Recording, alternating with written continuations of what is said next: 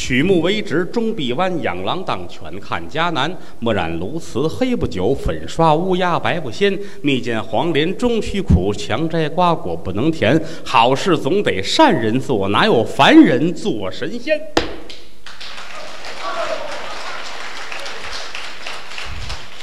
鼓掌也说一个，没有说俩，说这么些个啊。说一段定场诗，接演长篇单口相声《丑娘娘》。楚国呀，派兵伐齐，两军阵前，血葫芦僧拿眼一打，哦，对过这人呐，就是钟离皇娘。到底是修炼过的人呐，就觉着后脊梁沟一股子凉气。黄元帅看了看，高僧，怎么办呢？先退兵，兵退二百里。元帅纳闷啊，这是什么道理呢？你听我的，没错。先退二百里，我缓缓再说。一挥手，哇！前队改后队，人人扭过脸去，大队人马往下就拜。娘娘坐在瀚海麒麟上，吓了一跳。呀，打仗打多了，都是两军阵前，你看我，我看你，呜一下子都往上来呀。他们怎么呜一下子往后去了？错了，找错道了，不是打大齐，打别的国家。又一琢磨，不可能，这楚国人是吃饱了撑的，这是。探马兰奇报的没错啊，明明是吴起借兵，他们倒反大齐，怎么会不打了呢？不行，我得追上去问问。拿这个刀钻呐，在瀚海麒麟的胯上，啪，打了这么一下子。瀚海麒麟知道这是主人告诉自己，快点跑，往前是连窜带蹦，跟飞一样。楚国的兵将跑着跑着，一回头，哎呀，追来了！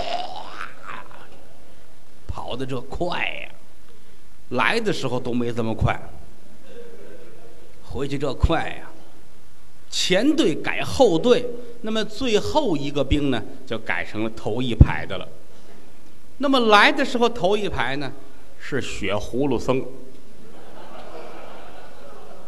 他改了最后一排了。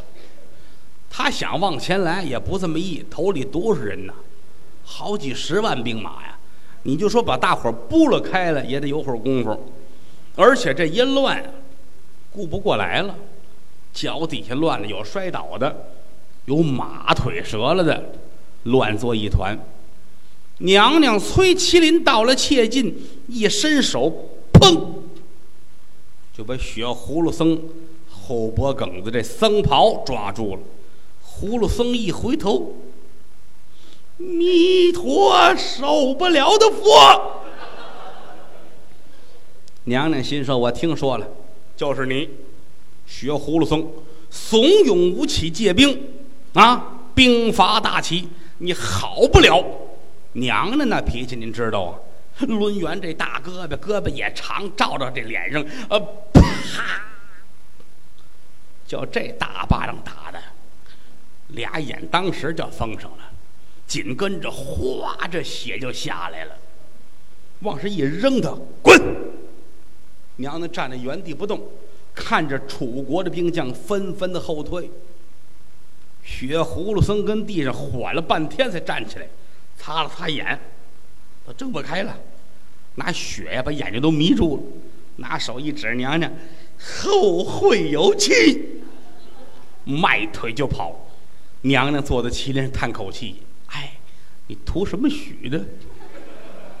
这不是吃错了药了吗？啊！”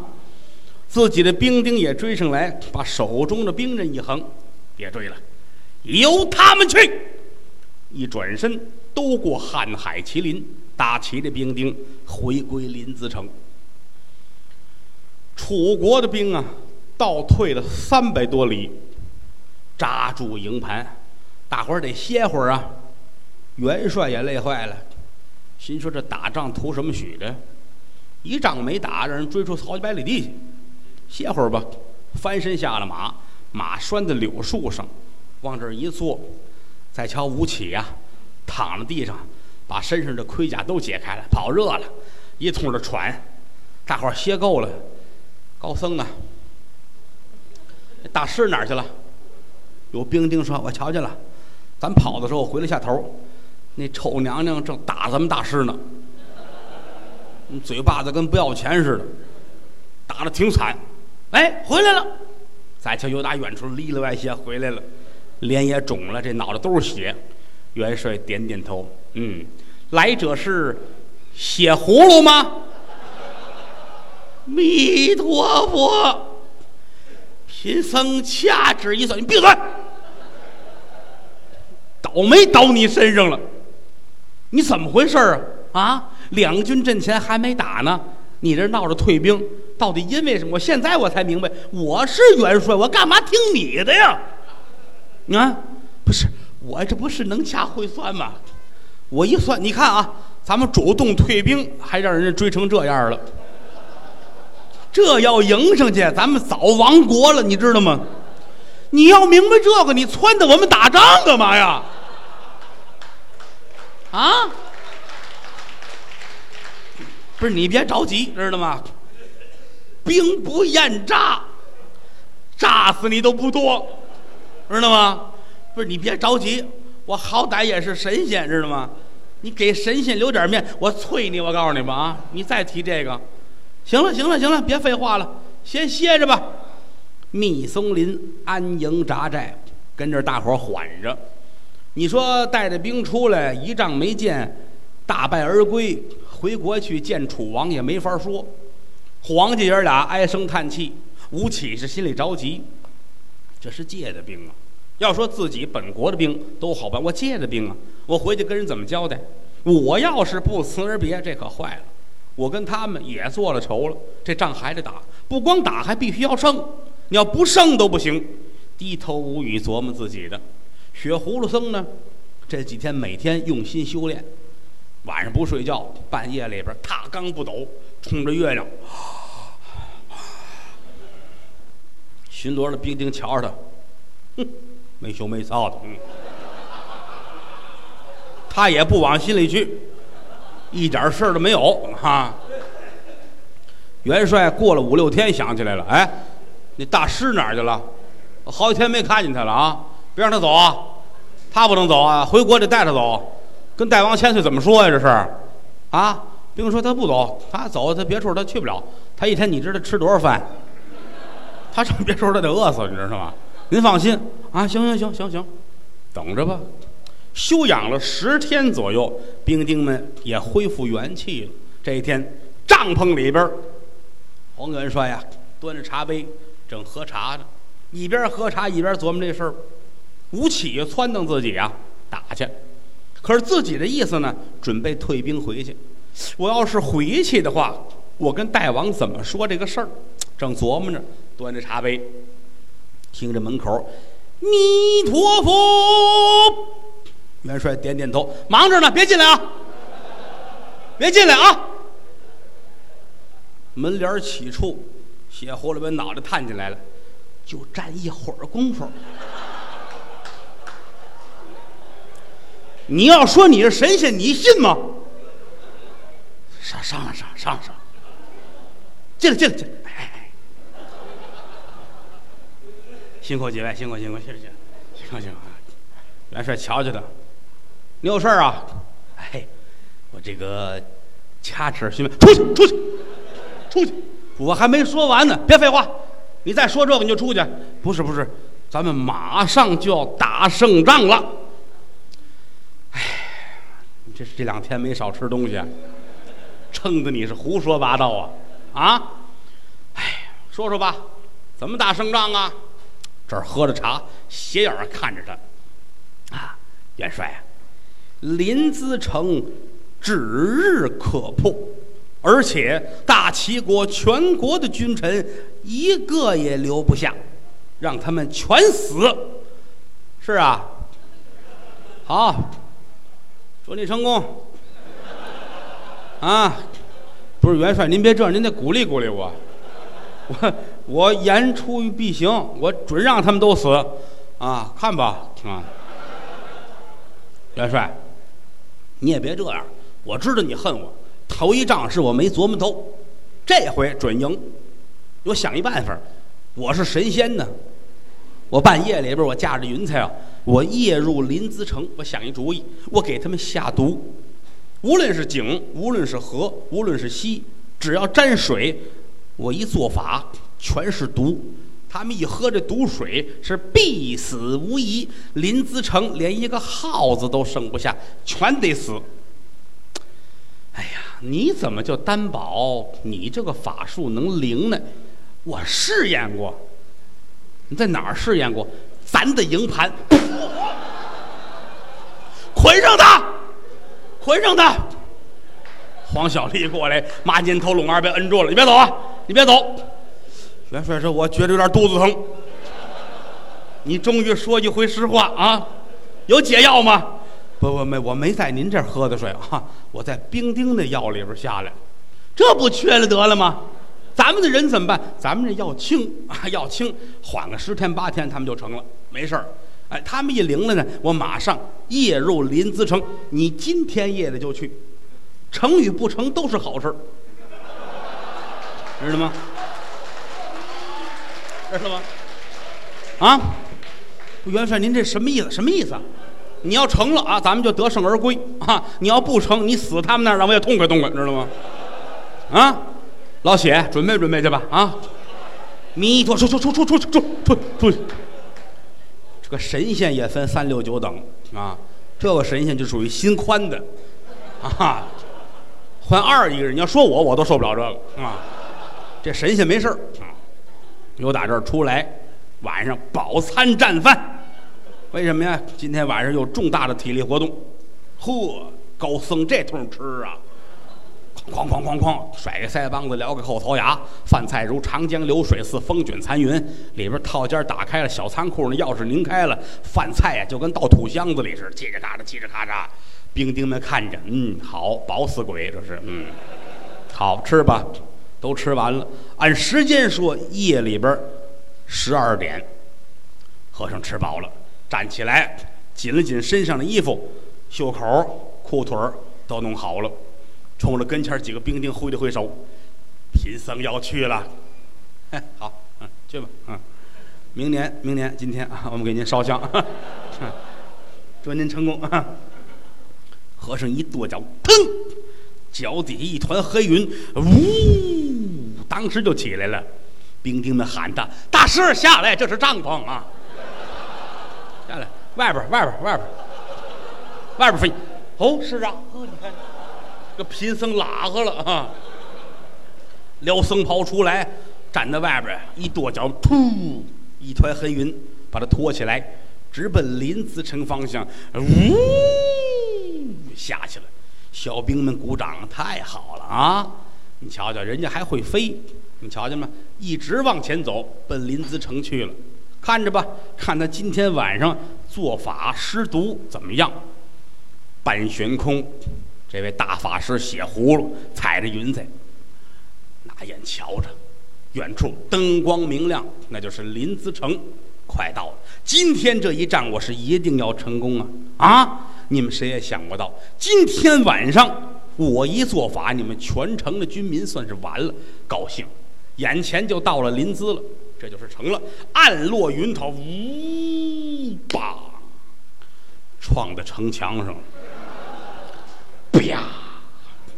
摔下来了，把神仙摔得够呛。缓了有半小时，站起来，呵，你看高度计算错了。哎呀，到了，这就是临淄城，跟前就是护城河，这儿先试试吧。一伸手，唰，顺着掌心往外冒黑气，整个护城河这水马上全变颜色，自个儿乐，哼。太灵了，高兴，正弄着呢，城头上有兵丁喊口令，怎么呢？桥底下有人，看看是不是自己人。口令，和尚多灵啊！齐宣王万岁！自己人，嗯，自己人。哦，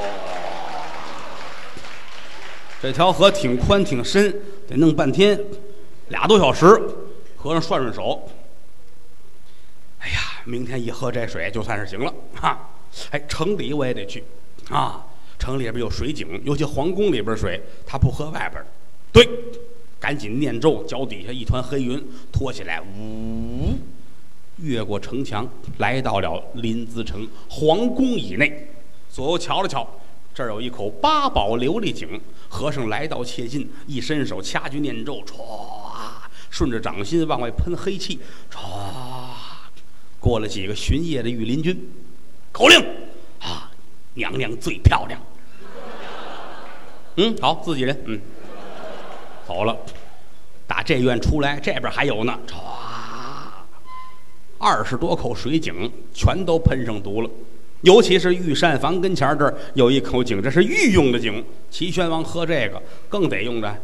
拿手一伸，唰，毒气直奔井口去了。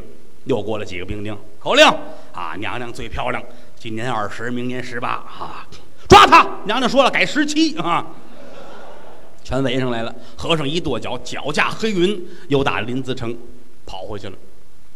来到了自己营盘，暗落云头，大踏步的往回走，是趾高气扬啊。这一次可了不得了。我一个人把整个大齐国平了，高兴往里走。小兵们看他都愣呀，你怎么回来了？真回来了，大师啊！禀告元帅，我已经回来了。今天晚上啊，我这法术成功了。明天听好信儿，赶紧禀报元帅，我要跟他说这个事儿。好嘞，小兵来到后边，跟这个黄盖啊、黄大力一说这事儿。黄元帅都睡了，什么事儿啊？跟您说，元帅，法师回来了，说这个临淄城啊都散满毒气了，明天大旗就灭了。他这会儿想见您，跟您聊会儿。告睡觉没工夫啊，没事说啊，真成了再说。哎，好嘞，转身出来，嗯，大帅睡了，您也歇着吧，有事明儿再说。好，明天你们听着，让你们一个个啊不敢轻视我。和尚回去睡觉，转过天来，整个临淄城。人人中毒，这法儿还挺灵，怎么呢？所有的河与井之间都通着的，他这毒气啊，四处全走，整个临淄城上至君王，下至臣子，没有不中毒的，连无颜娘娘都不舒服。喝完这水之后，觉得浑身难受，遍体没劲儿，躺着躺着动不了了，怎么办呢？谁也没有主意，一连困了三天。齐宣王很着急啊，可是不行了，喘气儿都费劲啊！这是怎么的了？全国上下的人啊，全中毒了，没有几个好人呐！啊！哎呀，眼睁睁这样下去，大齐国就算是完了。难道说老天爷就这么灭了我们吗？就没有人出个主意吗？就没人帮助俺们吗？您还别说，哈！真有人来救大齐国了。这天的中午，在哪儿啊？五朝门以外来了一位道姑。啊，这年纪呀，二十来岁，小脸蛋儿，啊，小瓜子脸，眉清目秀，脸上这颜色呢，淡绿色。啊，娘娘那是翠绿，瓦蓝。她这个呢是淡绿，但是眉毛眼儿长得挺好看，头上戴着一道冠儿，手里拿着一拂尘，走起路来，噔噔噔噔噔，这脚步声啊，比娘娘那个稍微轻一点有限。来在了五朝门以外，有几个兵丁啊，这没中毒的跟这儿站着呢。哎，这道姑，您找谁呀？我就找你们。你们几人没事儿吧？没事。您是谁呀？你不认识我呀？我跟你们的国母皇娘是亲姐们儿，她是我姐姐，她叫钟离无言。我是她妹妹，我叫钟离无糖。哎，这你们老爷子这日子过得够淡的哈，又没盐又没糖。哼 那这么说，您是二黄姨到了？是啊，你们全都中了毒了。没别的，带我去见见齐宣王我姐夫，见见我姐姐啊！我这次来呀，是救大齐国的危难。哦，黄姨，您跟我们来吧，带着他往里边走。真是娘娘的妹妹吗？不错，确实小的时候有这么一个妹妹。可是呢，两岁的时候在后院花园正玩着呢，一阵狂风把她刮走了，被高人呐带上山去修炼去了。这么多年头一次下山。啊，临走的时候呢，拿着解药，知道这次大齐国有难，有人把他领到了朝阳正院。一瞧啊，娘娘躺在床上，说话都没力气了。谁呀？这主要是没力气啊，有力气比这个音儿大多了。谁呀？跟娘娘您回，您妹妹来了。胡说八道！我哪有妹妹？我有一个，说是小的时候跑了，现在回来了，叫吴唐。无糖，倒是有这么一个妹妹，两三岁就没了呀。这么说找着了，让他进来吧。哎，功夫不大，二黄姨钟离无堂打外边进来了。哟，姐姐，你怎么了？哎，你当真是我那小妹钟离无堂？哎呦，姐姐，您不是钟离无言吗？啊，咱爹给我起名叫无堂，咱们是亲姐们啊。哎呀，什么呀！挣扎着坐起来，抱着自己妹妹是哇哇的痛哭。整个这屋子里边这声音绕梁三日，震得窗户直往下掉土啊！哭罢多时，撒个手往这一坐，姐姐你怎么不好受啊？我这不好受啊！这两天喝了水了。我跟您说吧，您这是中了毒了哈！没别的，我带了解药了。说着话，拿出一葫芦来，打开了，里边有这个小药丸。拿水调开了，给娘娘喝。娘娘喝完之后，往起一站，一抬胳膊，嘎楞楞楞楞，呵，这劲儿又大了。当时病全好了，很高兴啊！赶紧吧，先给齐宣王送去，又给燕丞相送去。何朝的文武百官把药都喝了，都好了之后，剩下的药倒在井里面，全城的百姓过来喝。有一天的功夫，整个齐国又都恢复了常态。人们都解救了之后啊。坐在后宫这儿，二皇姨可就说了：“姐姐，要这么一事儿跟你说一下，什么事儿啊？你有一个儿子，现在在外头，你知道吗？不能啊，我就一干儿子呀，东路王学坤呐，我哪有啊？你都忘了，想当初你生了一个太子，后来呀被人给换了。”你这儿子现如今在两军阵前，你要是认他，可就回来；你要是不认，可就算别人的儿子了。哎呀，什么呀？现在此子现在何处啊？你别着急啊！你看咱俩都是姐们儿，你这脾气太急啊！跟你说啊，现如今楚国有一个黄小丽，这个人呢，就是你的儿子。啊！说到这儿啊，娘娘愣了，是不是这么回事呢？哎，听过前文说的，您有这个印象？产龙宫国母皇娘产生一子，生一太子，大胖小子，特别的好。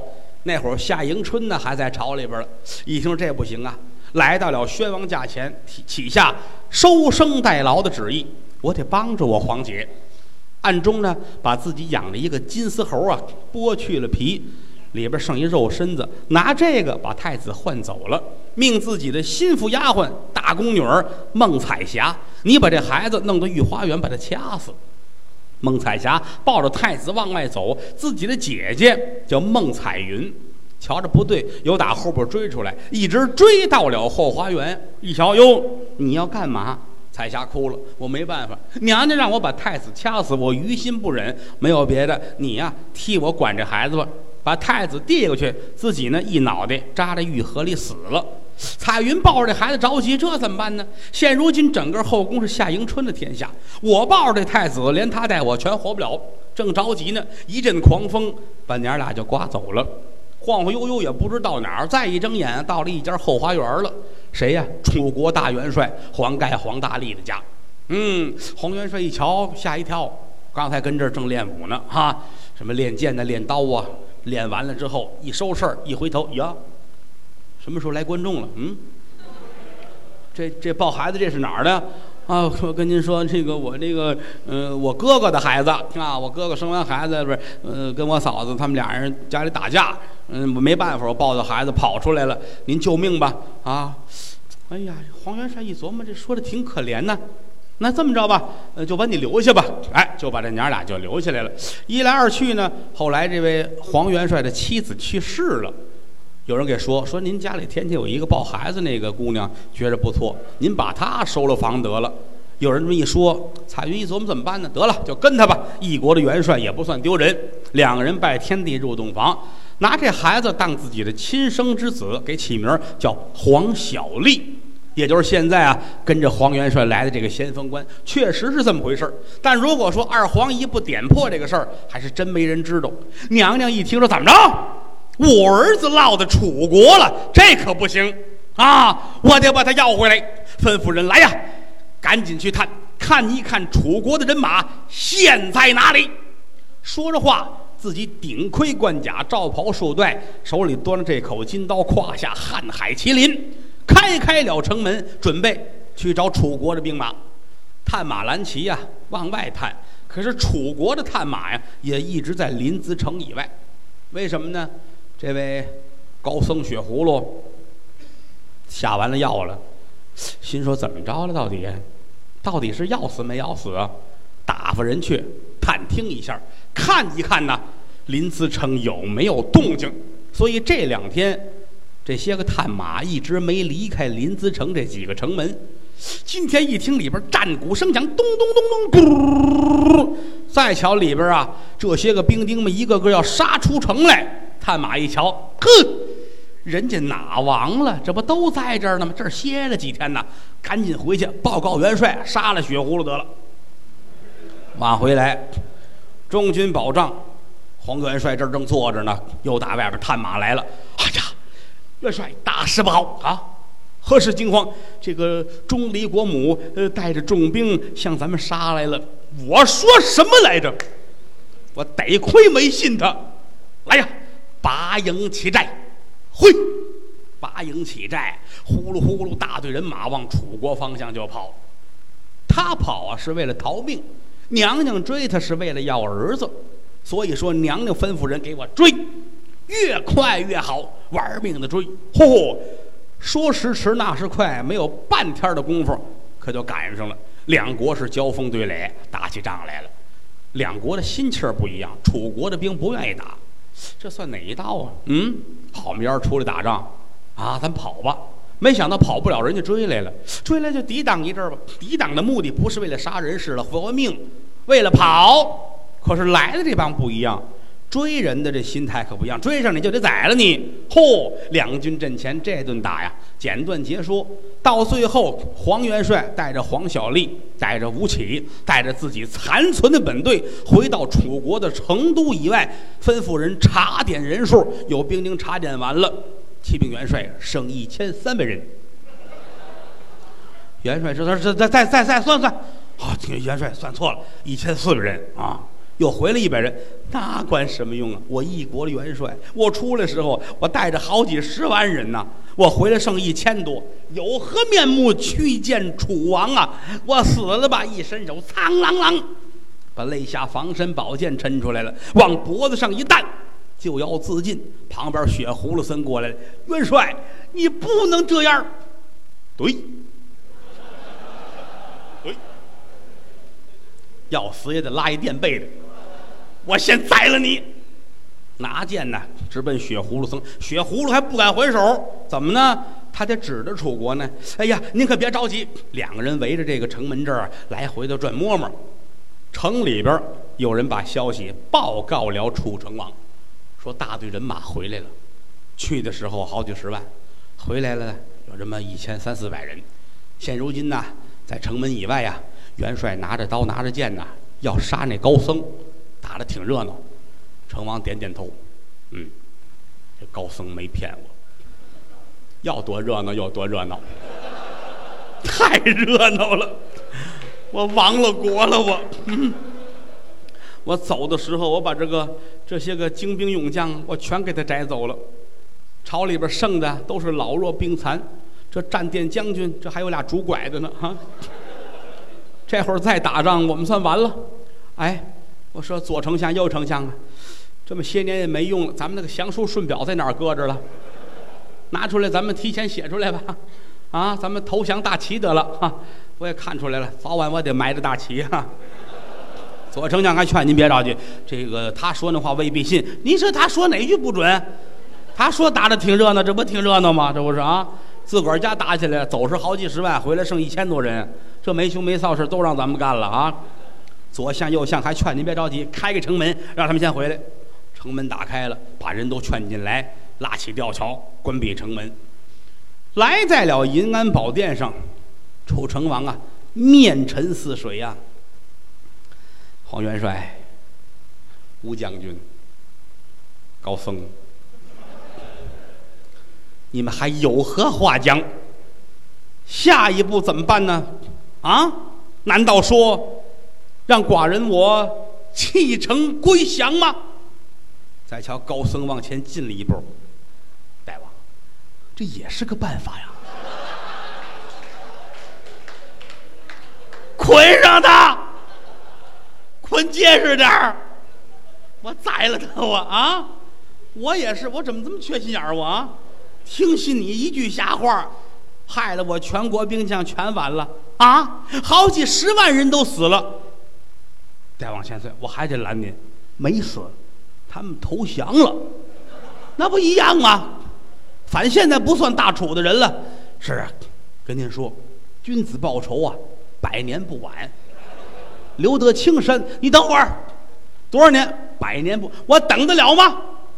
我能活到这不要紧的，贫僧我我能掐会算，我我给您练点这个长生不老丹啊！我希望您能够健康长。别废话了，下一步怎么办呢？哎呀，您别着急呀，这事儿都好商量啊！打发人去看一看，齐国要是退兵了呢，不要紧的啊。嗯，咱们商量商量下一步的办法。我还有高人呢，我请我的师兄师弟啊，我请我的师姐，我把这些高人都请来，我就不信这一个丑娘娘咱们制服不了她。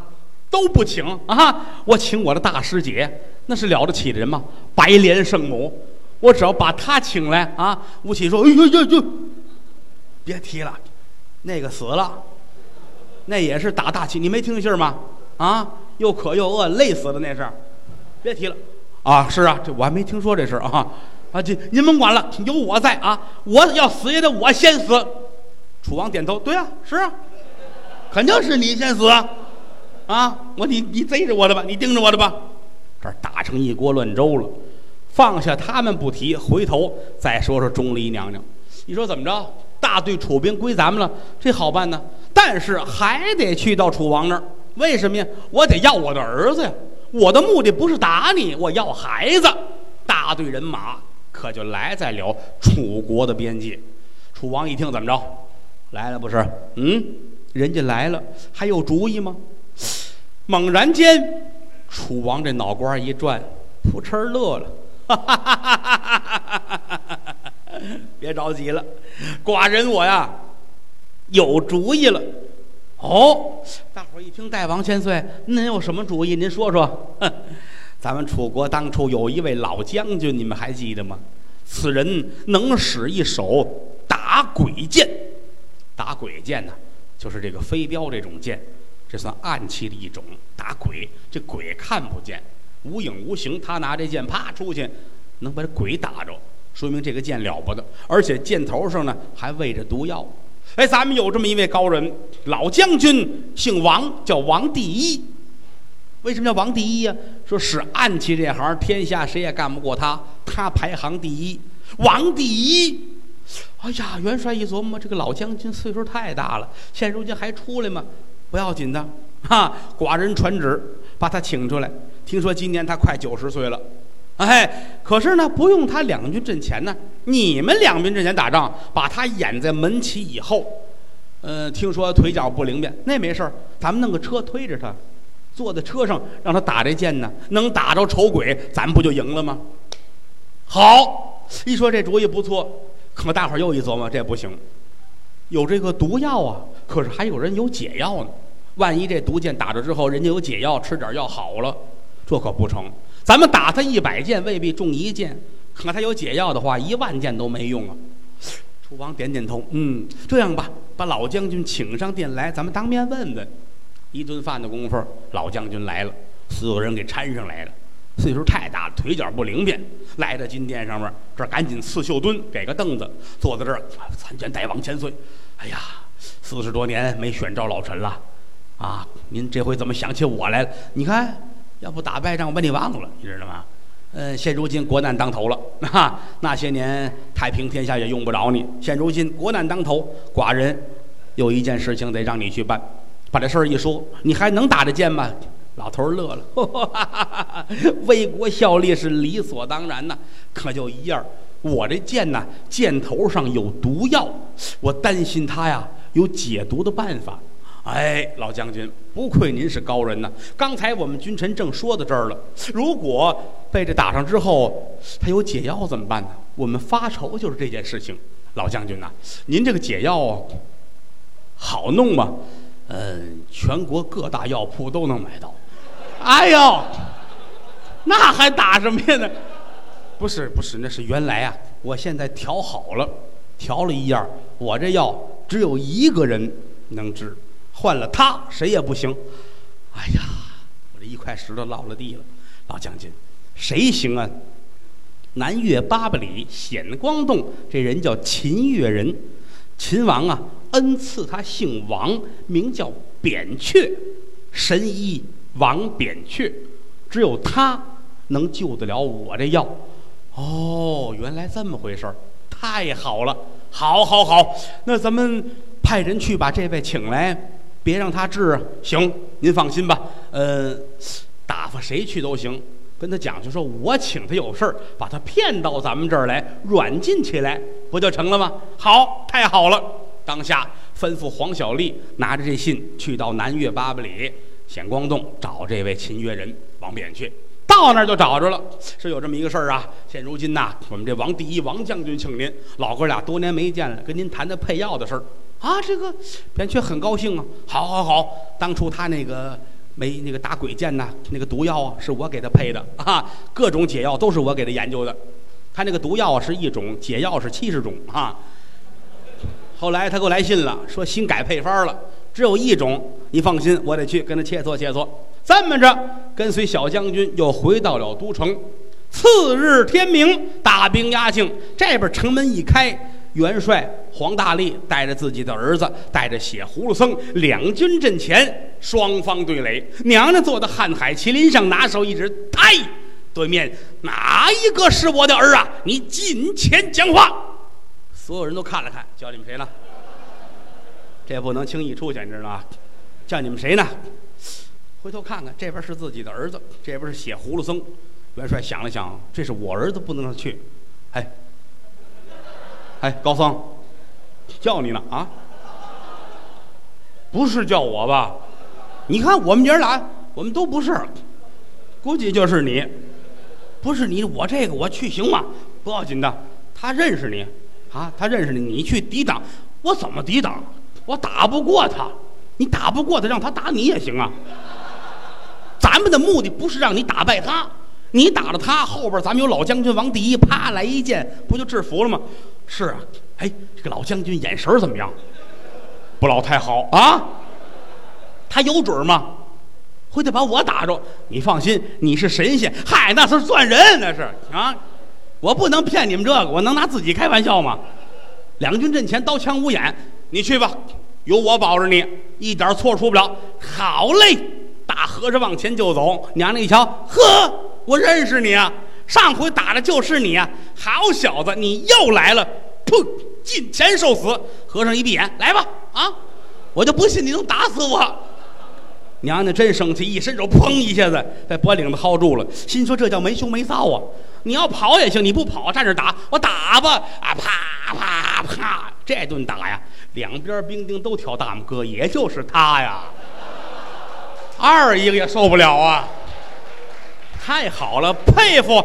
大伙儿正佩服呢。楚国后边门旗哗啦一摆，推出一辆四轮车，车上坐着一位老将军王第一，手使这支毒箭，用手点指说：“啪，出去！”啪，毒箭出去，正打在娘娘这个肩膀上。娘娘觉得眼前一花，扑通一声栽下瀚海麒麟。要知后事如何，咱们下回再说。